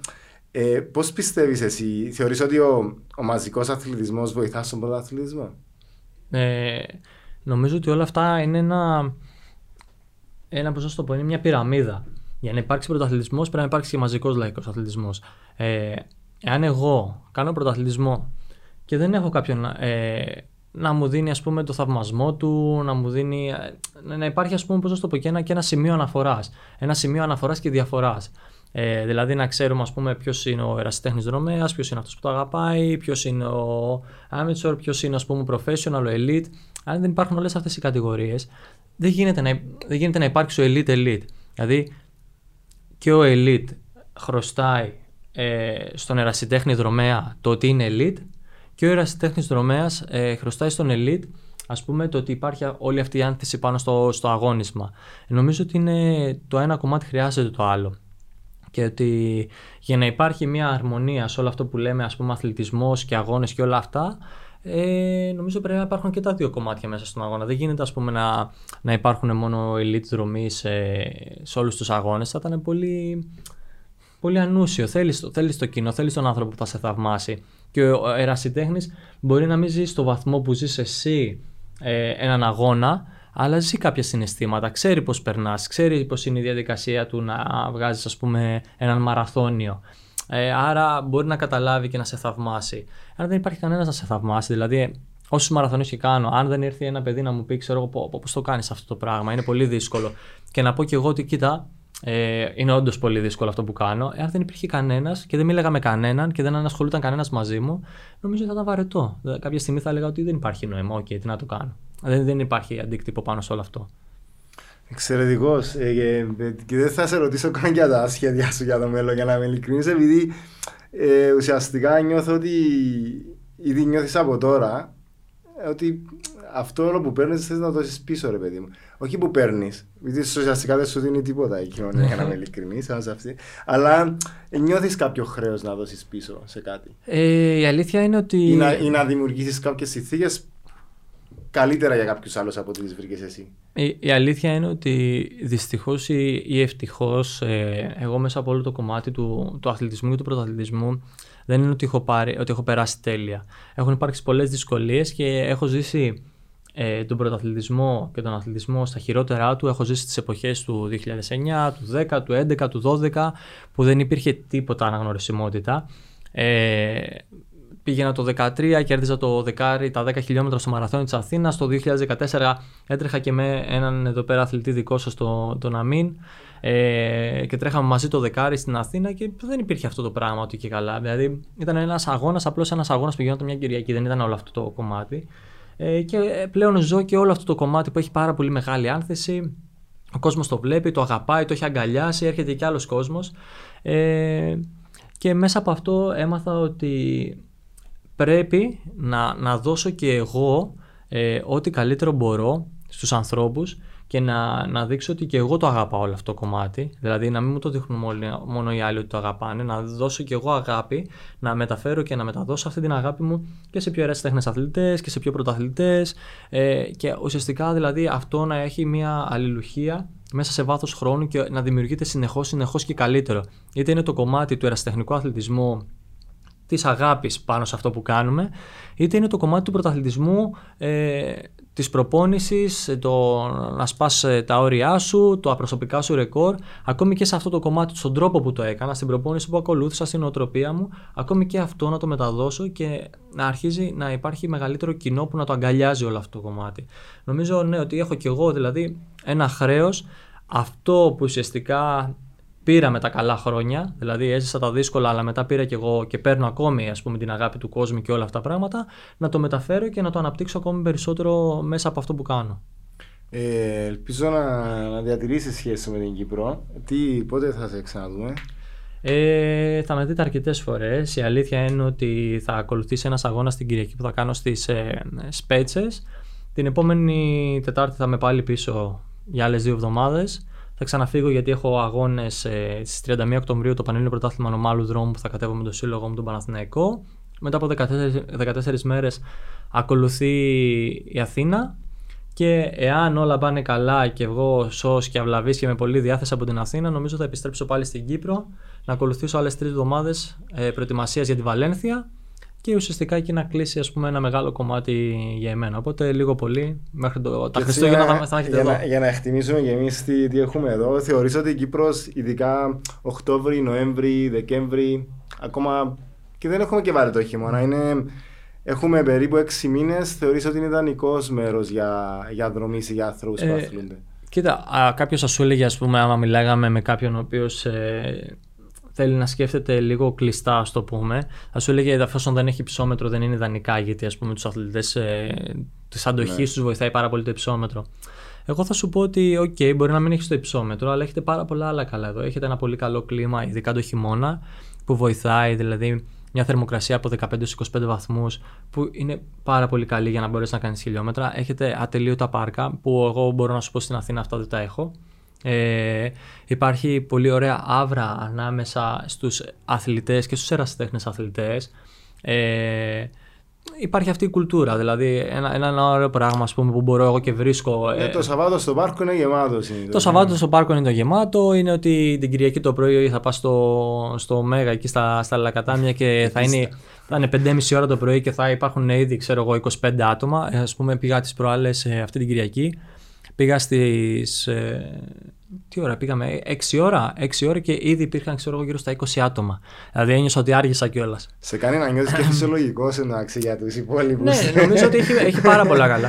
Εντάξει, σίγουρα υπάρχει ζέστη και υγρασία, αλλά νομίζω ότι εδώ πέρα το έχετε βρει το κόλπο και το έχετε μάθει ότι μπορείς να πας πολύ νωρίς, που έχει μια χαρά θερμοκρασία και είναι και το απογευματάκι μετά τις 7-8 η ώρα που πάλι επίσης είναι πιο normal ε, η, οι καιρικές συνθήκες. Ε, για εμένα είναι ένα πολύ καλό μέρος όταν δεν μπορώ να είμαι σε υψόμετρο να βρίσκομαι εδώ πέρα και να ακολουθώ τη, την προετοιμασία μου. Μου βγήκε και πέρσι με τη...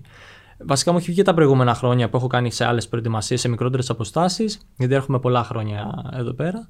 Ε, και μου βγήκε πάρα πολύ πέρσι με τη Βαλένθια και νομίζω ότι και τώρα πάει πάρα πολύ καλά. Θα σου στείλουμε την αγάπη μας. Ε, πριν κλείσουμε, θες να ευχαριστήσεις τους κύριους χορηγούς σου, να μας πεις και ποιοι είναι; Ε, θέλω να ευχαριστήσω το σύλλογό μου, τον Παναθηναϊκό, ε, που τόσα χρόνια ας πούμε, συνεργαζόμαστε και αν και μεγαλωμένος και εγώ και Παναθηναϊκός ε, σημασία έχει ότι έχουμε μια πάρα πολύ και καλή άψογη συνεργασία.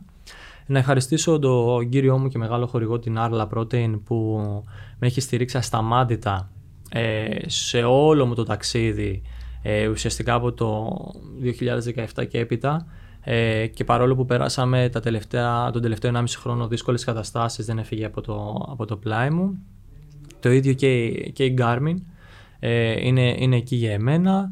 Ε, σε οτιδήποτε και αν χρειαστώ ε, με έχουν βοηθήσει και με έχουν στηρίξει όλα αυτά τα χρόνια και να ευχαριστήσω επίσης και την καινούργια μου συνεργασία πλέον με την Adidas ε, οι οποίοι δεν μπορώ να μιλήσω για βάθος χρόνου αλλά μπορώ να μιλήσω για κίνητρο μου δώσανε το κίνητρο που χρειαζόμουν για να μπορέσω να κυνηγήσω ακόμη περισσότερο τα όνειρά μου και είναι θεωρώ άνθρωποι σαν και εμένα που κοιτάνε πολύ μπροστά και πιστεύουν ότι όλα μπορούν να γίνουν. Okay. Έχουμε καλούς επιχειρηματίες στην Κύπρο, ελπίζω να μας βρει κάποιος να σου στείλει ένα μήνυμα επειδή χρειάζεσαι πραγματικά και αξίζει να σε βοηθήσω. Ε, Κώστα, σε ευχαριστώ. Ε, θα σε παρακολουθούμε πάντως στην, στην Αθήνα, έχεις κοινό στην Κύπρο. Ε, εγώ ευχαριστώ που ήμουν εδώ. Ε, λίγο πολύ συνέχεια θα τα λέμε εφόσον θα βρίσκομαι εδώ. Οπότε, okay, ελπίζω ναι. να φτιάξω και εδώ ένα. Θα μου κάνεις τον λαγό σε καμία προπόνησή μου. Ό,τι χρειαστεί, εγώ δεν έχω πρόβλημα. δεν έχω πρόβλημα. Όποτε χρειαστεί. Ωραία, ευχαριστώ πολύ, φίλε. Και εγώ.